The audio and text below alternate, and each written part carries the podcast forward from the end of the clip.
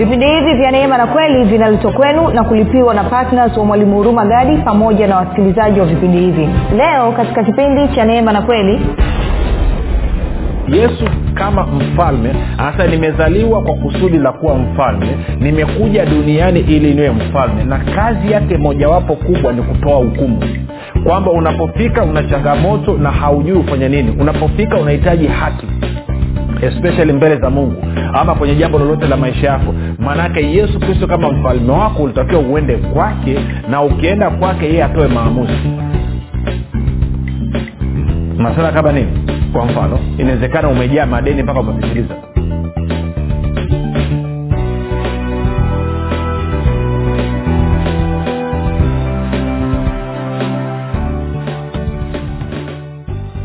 popote pale ulipo rafiki ninakukaribisha katika mafundisho ya kristo. Jina langu naitwa huruma gadi. Ninafuraha kwamba umeweza kuungana nami kwa mara nyingine tena ili kuweza kusikiliza kile ambacho bwana wetu yesu kristo ametuandalia kumbuka tu mafundisho ya kristo yanakuja kwako kila siku muda na wakati kama huu yakiwa na lengo la kujenga na kuimarisha imani yako wewe unanisikiliza ili uweze kukua na kufika katika cheo cha kimo cha utimilifu wa kristo.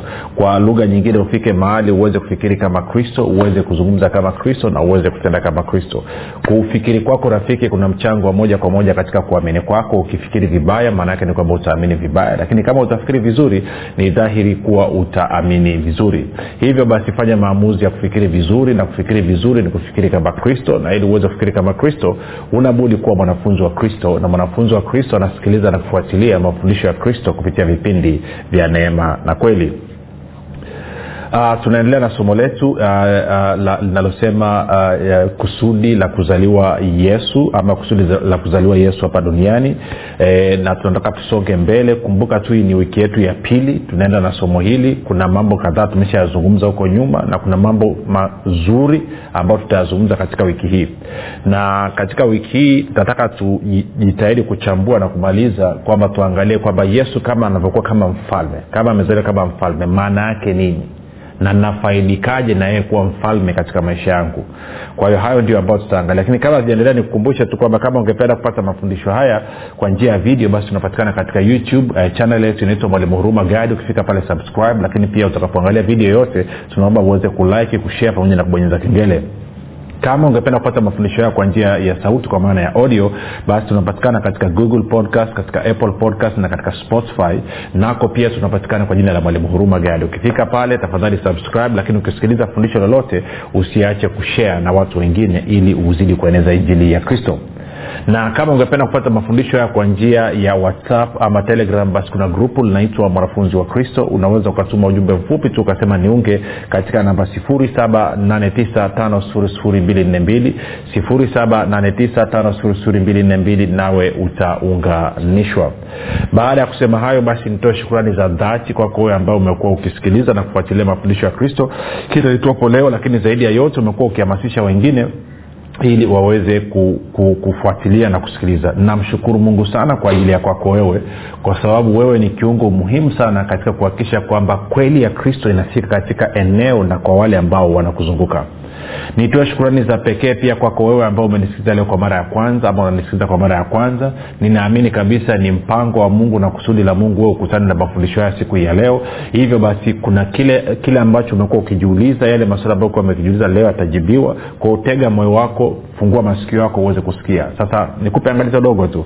Kama utakutana na kitu ambacho kiko tofauti kidogo na kufikiri kwako ama kuamini kwako badala ya kukasirika na kuzima redio ama kutoka kwenye grupu tafadhali nipe siku tatu mfululizo ambazo naamini kabisa roho mtakatifu ana uwezo wa kukuhudumia na akaleta mabadiliko ndani ya moyo wako ukaanza kuona kile ambacho kristo alikifanya kwa niaba yako na ukaanza kufurahia maisha ya okovu ni mshukuru pia mungu kipekee kabisa kwa ajili ya kwako wewe ambao umekuwa ukifanya maombi kwa ajili ya wasikilizaji wa vipindi vya neema na kweli kwa ajili ya kwangu mii pamoja na timu yangu. Asante sana kwa maombi yako. Maombi yako yanaleta tofauti kubwa sana. Usiache endelea. Tunafurahi kwa sababu maombi yako yanaleta mageuzi makubwa kabisa hapa duniani. Kumbuka tu unapoomba kwa ajili ya watakatifu unasimamia waefeso mlango wa kwanza mstari wa 17 hadi wa 23 na wakolosai mlango wa kwanza mstari wa 9 hadi wa 11 na mwisho kabisa nimshukuru mungu kwa ajili ya kwako wewe ambao umefanya maamuzi ya kuwa patna wa vipindi vya neema na kweli na kwa mapato yako na matoleo yako umekuwa ukichangia na kusapoti injili kwa njia ya redio ili mikoa mingine na watu wengine waweze kufikiwa na neno la mungu. Kumbuka kuna watu ambao hawatakaa waweze kufikiwa na injili kwa sababu ya ama eneo la kijiografia ambalo wanakaa ama kwa sababu ya mwenendo wao wenyewe unawanyima ama hauwapi uhuru wao kuja kanisani ama wako kwenye taasisi ama kwenye sehemu ambazo hawaruhusiwi kusikiliza mtu mwingine yeyote. Kwao namna pekee wanaweza kafikiwa na hii kweli ni kupitia redio. Kwa kila unapotoa na kusapoti injili kwa njia ya redio maana yake ni kwamba umefungua moyo wako na kuamua kushirikiana na roho mtakatifu ili kuhakikisha kwamba wale ambao hawajafikiwa wanafikiwa. Wale ambao hawajasikia habari njema ya kristo wanasikia habari njema ya kristo. Kwa hiyo ongera sana na kama hujafanya maamuzi basi ya kuwa patna kushiriki kuchangia gharama za injili kwa njia ya redio basi ningekusii uweze kufanya hivyo. Fanya maombi alafu bwana yesu akuambia ndio uchukue hatua mara moja. Tunaendelea na somo letu kama nilivyosema hapo awali kumbuka tunaangalia kusudi la kuzaliwa yesu kristo ama kuzaliwa yesu hapa duniani na tulikusha kuangalia katika yohana kumi na nane mstari wa thelathina saba tukaona kwamba uh, pilato anamuuliza bwana yesu basi wewe ni mfalme? Bwana yesu anaambia uko sahihi unavyosema kuwa mimi ni mfalme. Kwa kusudi hili mimi nilizaliwa na, na kwa kusudi hili mimi nilikuja duniani. Kwa hiyo kwa lugha nyingine bwana yesu anasema kwamba kusudi la mimi kuzaliwa hapa duniani ni ili niwe mfalme na kusudi la mimi kuja hapa duniani ni ili niwe mfalme mfalme. Na tukaona pia katika luka mlango wa nne mstari wa arobaina tatu anasema kwamba pia imenipasa kuhubiri habari njema katika miji mingine ama vijiji vingine. Kwa kusudi hili kwa kusudi hili mimi nalitumwa. Kwa hiyo kusudi la yeye kutumwa pia ni kutangaza habari njema. Kwao mmoja kuwa mfalme amezaliwa awe mfalme. Mbili amekuja duniani kuwa mfalme. Na tatu amekuja duniani kutangaza habari njema za ufalme. Sasa leo nataka tupige hatua kidogo tuanze kuangalia kidogo tumwangalie yesu kama mfalme na tutafute chimbuko kidogo la ufalme. Alafu itatusaidia basi ili tunaposema kwamba yesu ni mfalme ama ni mfalme wangu niwe na uelewa sahihi. Maanake saa nyingine watu wanasema kwamba yesu ni bwana ama yesu ni mfalme lakini hawana uelewa sahihi wa kwamba okay kama yesu ni mfalme katika maisha yangu nafaidikaje na yesu kuwa mfalme katika maisha yangu? Haya ni maswali ambayo wakristo tunataka tujiulize kwamba kama yeye ni mfalme nafaidikaje na yeye kuwa mfalme? Ni, nini faida? Maanake haitoshi tu kuniambia kwamba namwamini yesu kristo alafu ili siku moja nikifa niende mbinguni. See, that is, is too cheap. Ni, ni nyepesi mno kwamba mungu alilipia zaidi ya hiyo kwamba nini maana ya yesu kuwa mfalme katika maisha yangu? Nini maana ya yesu kuwa bwana katika maisha yangu? Nafasi yake ni nini? Wajibu wake ni nini? Mungu amempa wajibu gani? Na kwa maneno ninapojitiisha na kukaa chini yake akawa ndiye mfalme akawa ndiye bwana katika maisha yangu maana yake nini? Je natakiwa nienende vipi? Lakini kuna manufaa gani ambayo nayapata kwa mimi kuwa mtii na kukaa chini yake na kumkubali yesu kuwa ni mfalme ama kuwa bwana na mokozi wa maisha yangu? Haya ni mambo ambayo tunatakiwa tuweze kujua tuweze kujiuliza. Sasa ni kupeleke nyuma kidogo kwamba unaposoma uh, uh, wana wa israel historia ya wana wa israel wakati wana, wako misri kumbuka walivyokwenda misri. Walivyokwenda misri ni kwamba yusufu alitangulia e, kwa sababu aliuzwa na ndugu zake na alivyokuwa kule misri then of course unafahamu farao akapata ndoto. Farao alivyopata ndoto kwamba inahusu miaka misaba ya chakula ya neema na miaka saba ya njaa. Na akatafuta mtu akutafsiri ile ndoto yusufu akatolewa gerezani akaja akatafsiri ile ndoto akawekwa kwenye nafasi ya kuwa waziri mkuu. Na kwa maanao akawa anasimamia taifa la misri. Na kwa maanao kweli ikaja miaka saba ile ashibe alafu akalima vyakula vingi sana wakahifadhi vyakula vingi sana alafu baadaye ikaja miaka saba ya njaa. Na njaa ilivyopiga haikupiga misri tu ilipiga sehemu zote. Na kwa maana hiyo ikasababisha njaa hii iweze kufika hata kule ambako baba yake yaani yakobo ama israeli alipokuwa na watoto wake wengine wanaobakia ama ndugu zake. Na kwa maana hiyo wakalazimika kuja kutafuta chakula misri. Na baadaye of course kukutana kwamba yusufu ndiye kigogo mwenyewe kule misri. Na hivyo wakaenda wakamweleza mzee yakobo. Yakobo akaamua kuama na familia yake na kuja misri. Kwa nini? Kwa sababu mungu alimwambia nenda sasa. Tunafahamu yusufu akiwa akiwa akiwa misri alikuwa alioa mwanamke mwanamke akawa anaitwa snati kama nakumbuka na akazaa watoto wawili ambaye ni efraim na manase. Na kwa maana hiyo uh, kuna watu wanne wako tayari misri katika familia ya yakobo na yakobo akaja na watu sitini na sita. Kwa hiyo ukichukua sitini na sita ukajumlisha na wale wanne wakawa sabini. Kwa hiyo taifa la israel lilianza pale misri wakiwa watu sabini na kutoka watu sabini likaenda likikua likistawi likifanikiwa of course baadaye farao aliyemweka yusufu madarakani akafa. Na kwa maana hiyo akainuka farao mwingine ambaye ama mtawala mwingine ambaye hakutambua hayo makubaliano ya awali. Na kwa maana hiyo akaanza kuwanyanyapaa wana wa israeli na of course mungu akamtuma musa kwenda kuwatoa wana wa israeli kutoka misri ili kuwaleta kaanani waamuzi. Kwa kiingereza wanaitwa judges kwa lugha yaleo tungesema majaji ndo walikuwa wakiongoza taifa la israeli ndio maana ukisoma utakuta kuna stori kama akina debora stori kama akina samsoni stori akina othenieli eh, na, na stori ya, ya, ya gideoni na kadhalika na kadhalika. Kwao israel walikuwa wakiongozwa na watu wanaitwa waamuzi ama majaji. Tunakwenda sawasawa sasa stori ikaenda na unapokuja kwenye samueli mlango wa kwanza una, unakutana na stori kwamba uh, of course asle mlango wa tatu unaweka wazi kabisa kwamba kuna kipindi mungu aliacha kuzungumza na taifa la israeli kwa sababu ya maovu ambao walikuwa wakiyafanya na mwenzake alikuwa anaitwa nadhani kama sikosei nadhani penina kama, kama sijasahau. Na yeye hakujaliwa kupata watoto na kwa maana hiyo uh, penina alikuwa anamkejeli wanamzomea huyu mama. Kwao huyu mama akawa ana, kilio ana msiba ndani ya moyo wake anahitaji kupata mtoto. Siku moja akaamua kufanya maombi ya kukata na shoka. Na alivyokuwa akiomba of course mkuhani mkuu ambaye alikuwa anaitwa eli alivyomwona mama hekaluni kwamba anaongea mpaka amefika mali sasa kama midogo inacheza tu lakini sauti haitoki eli akadhania kwamba mama ni mlevi. Kwao katika kuzungumza naye mama akasema sijalewa ila naumimina moyo wangu namimina nafsi yangu kwa bwana. Eli akaambia basi mungu akupatia haja moyo wako. Tunafahamu kwamba mama alikuwa ameahidi kwamba mungu ukinipa mtoto na ukinipa mtoto wa kiume nitamtoa kwako. Awe wa kwako akutumikie akuhudumie. Of course akazaliwa mtoto samueli. Na mtoto samueli akaanza kukaa katika hekalu. Na bibilia inasema wakati ule maono na neno la bwana lilikuwa ni adimu. Kwa hiyo kupitia samueli tena mungu akaanza kuzungumza na taifa la israeli sasa wakati wanaendelea israel wakaamua wakasema sasa wakati huo samueli ameshakuwa amekuwa ni mtu mzima kwa ndo nabii sasa wa taifa la israeli kwao bado naye anakuwa ni mwamuzi wa taifa la israeli lakini pia katika nafasi ya nabii. Hilo la muhimu sana. Na kwa maneo mungu ameanza kuzungumza tena na taifa la israeli kwao israeli wakaamua kwamba wanataka kuwa na mfalme na walivyomfata samueli wakawambia kwamba tunataka kuwa na mfalme kama mataifa mengine walivyo na wafalme likamsumbua sana samueli.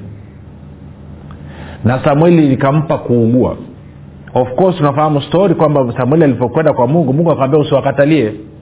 Hawajakukataa wewe samueli wamenikataa mimi mungu nisiwe mfalme kwao waambie nitawapa mfalme lakini waambie mfalme huyu atawatesa na kadhalika na kadhalika na kadhalika. Kwao samueli akaenda akawaambia sasa nataka tuchukue hiyo stori hapo. Nimekupa samari ya muda ndefu kidogo kwa sababu kuna wengine huwa wasomi bibilia kwa hiyo tuende kwenye samueli wa kwanza mlango wa nane. Uh, mlango wa nane mstari wa kumi na tisa hadi wa ishirini kwa hiyo anawambia kile ambacho mungu amesema. Sikia israeli anavyomjibu samueli. Sasa hapa tunapata ufunuo mzuri anasema hivi. Uh, anasema walakini hao watu yaani watu wa israeli wakakataa kuisikiliza sauti ya samueli.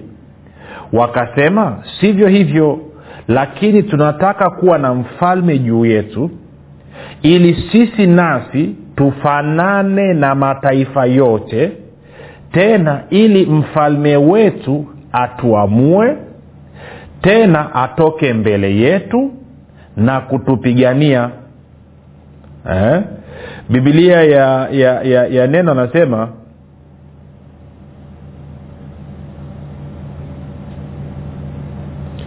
anasema lakini watu wakakataa kumsikiliza samueli wakasema hapana tunataka mfalme wa kututawala kisha kutakuwa kama, tutakuwa kama mataifa mengine yote tukiwa na mfalme wa kutuongoza na kwenda mbele yetu na kutupigania vita vyetu.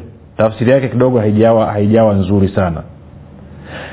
Bibilia habari njema anasema hivi hata hivyo watu walikataa kumsikiliza samueli wakasema la sisi tutakuwa na mfalme juu yetu ili nasi pia tuwe kama mataifa mengine mfalme wetu atatuhukumu atatuongoza na kutupigania vita vyetu.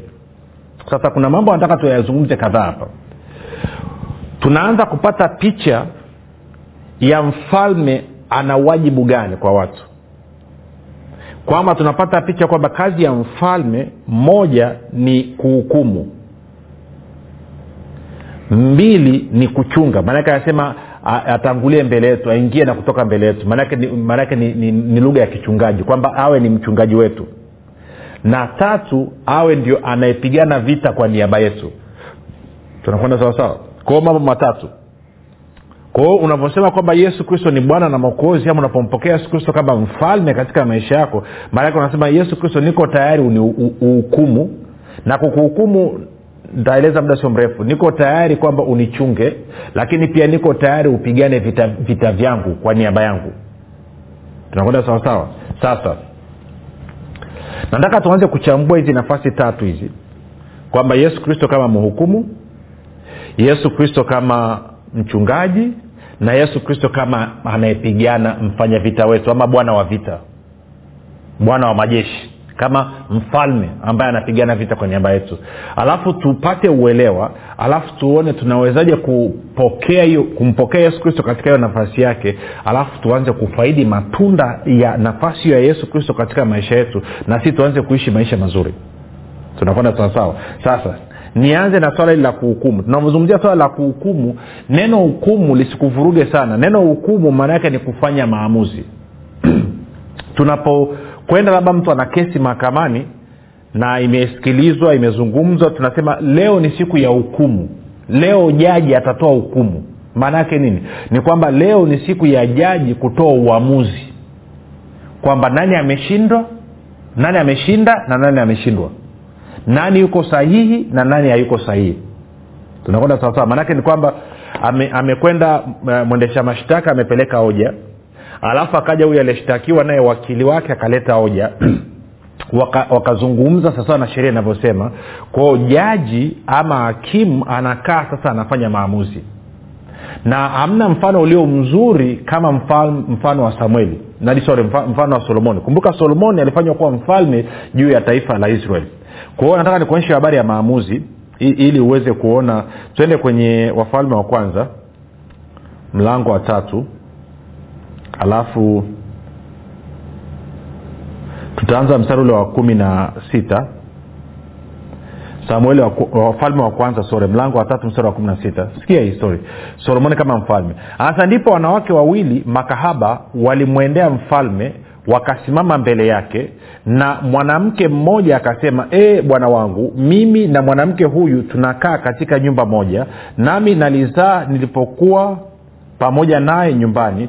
Kisha siku ya tatu baada ya kuzaa kwangu ikawa mwanamke huyu naye akazaa na sisi tulikuwa pamoja. Hapakuwa na mtu mwingine pamoja nasi nyumbani isipokuwa sisi wawili tu na mtoto wa mwanamke huyu akafa usiku maana alimlalia akaondoka kati ya usiku akamwondoa mtoto wangu ubavuni pangu mimi mjakazi wako nilipokuwa usingizini. Akamweka kifuani pake na mtoto wake mwenyewe aliyekuwa amekufa akamweka kifuani pangu. Nilipoondoka asubuhi nimnyonyeshe ni, ni mtoto wangu kumbe amekufa hata asubuhi nilipomtazama sana kumbe sio mtoto wangu niliyemzaa. Ndipo yule mwanamke wa pili akasema sivyo hivyo bali mtoto wangu ndiye aliye hai na mtoto wako ndiye aliyekufa. Na mwenzake akasema sivyo hivyo bali mtoto wako ndiye aliyekufa Mto, na mtoto wangu ndiye aliye hai. Ndivyo walivyosema mbele ya mfalme. Kwa hawa wanawake wawili wamekwenda wana mgogoro kuhusu mtoto. Mtoto ni wanani zingatia wameenda kwa mfalme.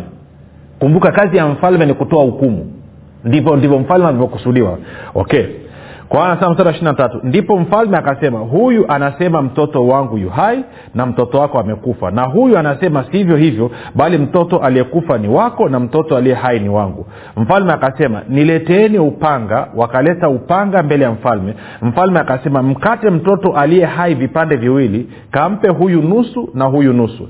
Ndipo mwanamke yule ambaye mtoto aliye hai ni wake akamwambia mfalme kwa maana eh, kwa maana moyoni mwake alimwonea mtoto wake huruma akasema ee bwana wangu mpe huyu mtoto aliye hai wala usimuue kamwe. Lakini yule mwingine akasema asiwe wangu wala wako na akatwe. Ndipo mfalme akajibu akasema mpe huyu wa kwanza mtoto aliye hai maana yeye ndiye mama yake. Na israeli wote wakapata habari za hukumu ile aliyoihukumu mfalme wakamwogopa mfalme maana waliona ya kuwa hekima ya mungu ilikuwa ndani yake ili afanye hukumu.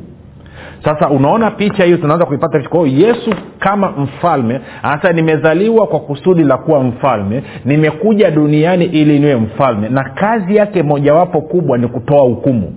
Kwamba unapofika una changamoto na haujui ufanye nini. Unapofika unahitaji haki especially mbele za mungu ama kwenye jambo lolote la maisha yako. Maanake yesu kristo kama mfalme wako ulitakiwa uende kwake na ukienda kwake yeye atoe maamuzi. Masala kama nini? Kwa mfano inawezekana umejaa madeni mpaka umepitiliza. Yaani una upako wa madeni yani, yani madeni yanakutafuta. Maanaake nini? Hiyo sio halali. Wewe ni mwana wa mungu. Kukaa katika madeni sio sehemu yako.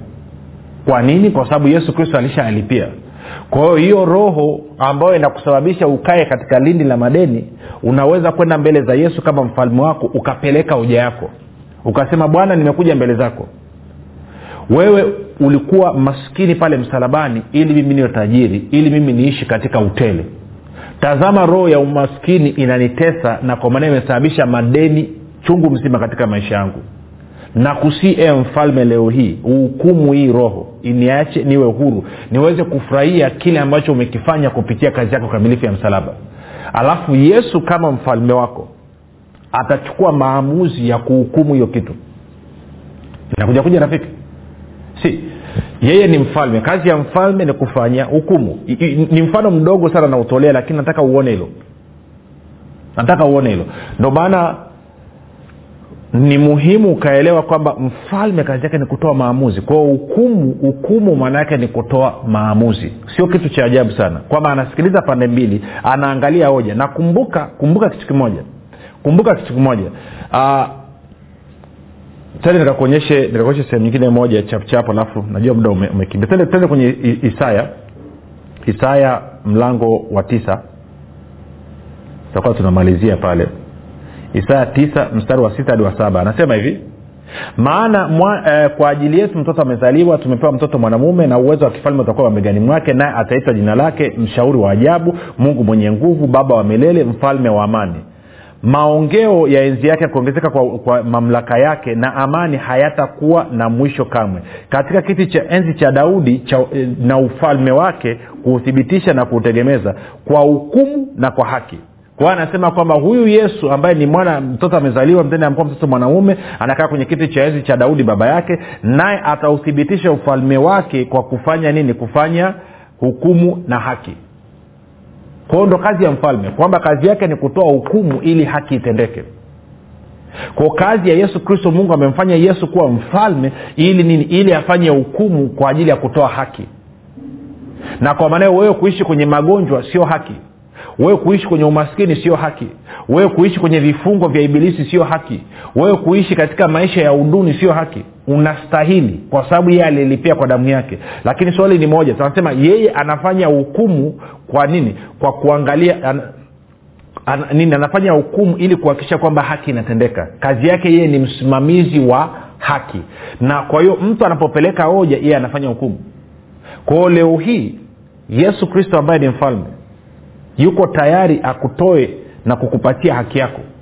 Je ni ugonjwa unakusumbua na unasema nimechoka na huu ugonjwa unahitaji kupona? Nina habari njema kwako. Sheria ya mungu inasema kwamba wewe unatakiwa uwe huru. Wewe unatakiwa uwe, uwe mzima. Kama una vifungo sheria ya mungu inasema kwamba wewe unatakiwa uwe huru ndio kazi ya huyu mfalme. Kama una madeni unatakiwa uhuru kutoka katika madeni. Kama unahitaji kupata kazi unatakiwa upate kazi na kadhalika na kadhalika. Kwao ntaomba kwa ajili yako. Tia mkono kwenye kifua tia mkono kwenye kichwa. Tuombe katika jina la yesu kristo. Na yeye yesu kristo kama muhukumu atakuja na kushughulika na ishu yako. Katika jina la yesu kristo wa nazareth. Bwana yesu nimekutambulisha leo hii kwa watu wako kuwa wewe ni mfalme ambaye kazi yako mojawapo ni kufanya hukumu kwa ajili ya wote ambao wanaonewa. Hivyo katika jina la yesu kristo wa nazareth ninaamuru magonjwa kuachilia hawa watu wa mungu ninaamuru vifungo vyote na kamba za ibilisi kukatika katika jina la yesu kristo. Ninaamuru kusambaratika kwa hiyo roho ya umaskini na inayoleta madeni katika watoto wa mungu na kwamba watembee katika jubilii kuanzia leo hii katika jina la yesu kristo wa nazareth. Ninatamka amani izidio. Ninaamuru uzima kuanzia kwenye utosi mpaka kwenye unyayo. Ninaamuru amani ya roho mtakatifu iwagubike na itawale katika maeneo yote ya maisha yao katika jina la yesu yesu kristo wa nazareth. Good. Anza kucheki kile ambacho kuwa kinauma utakuta maumivu yameondoka. Anza kuangalia fanya mazoezi. Kama ulikuwa uwezi kuinama nataka uiname. Kama ulikuwa umelala kitandani nataka uinuke. E, kama ulikuwa una, una, unapata shida ba usikii vizuri. Haya kama mtu alikuwa ni haoni vizuri kama uko unaye pembeni hapo haya mwambie anza kumwonyesha vidole ya hesabu. Si yesu kama mfalme amekuja kuadminister justice amekuja kunini kuhakikisha haki inatendeka kwa kufanya hukumu. Amemhukumu alikuwa nakutesa kwao tuandikie tupe ushuhuda tuambie kile ambacho bwana amefanya tuweze kufurahi pamoja na wewe. Tukutane kesho muda na wakati kama huu. Jina langu naitwa huruma gadi na yesu ni kristo na bwana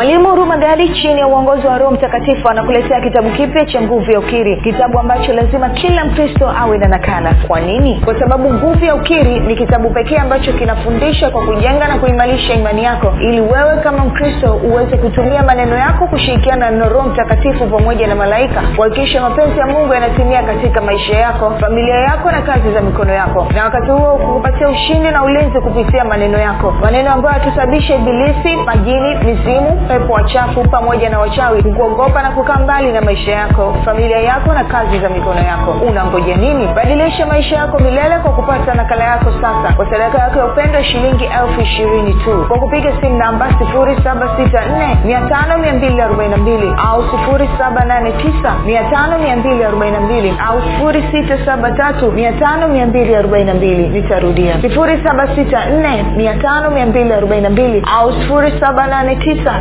5242 au 673 umekuwa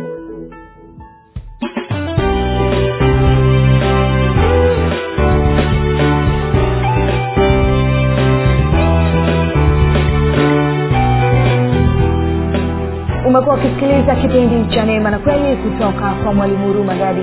Kwa mafundisho zaidi kwa njia ya video usiache kusubscribe katika youtube chanel ya mwalimu huruma gadi na pia kumfuatilia katika apple podcast pamoja na pigo podcast kwa maswali maombezi ama kufunguliwa kutoka katika vifungo mbalimbali vya bilisi. Tupigie simu namba 7645242 au 7895242 au 6735242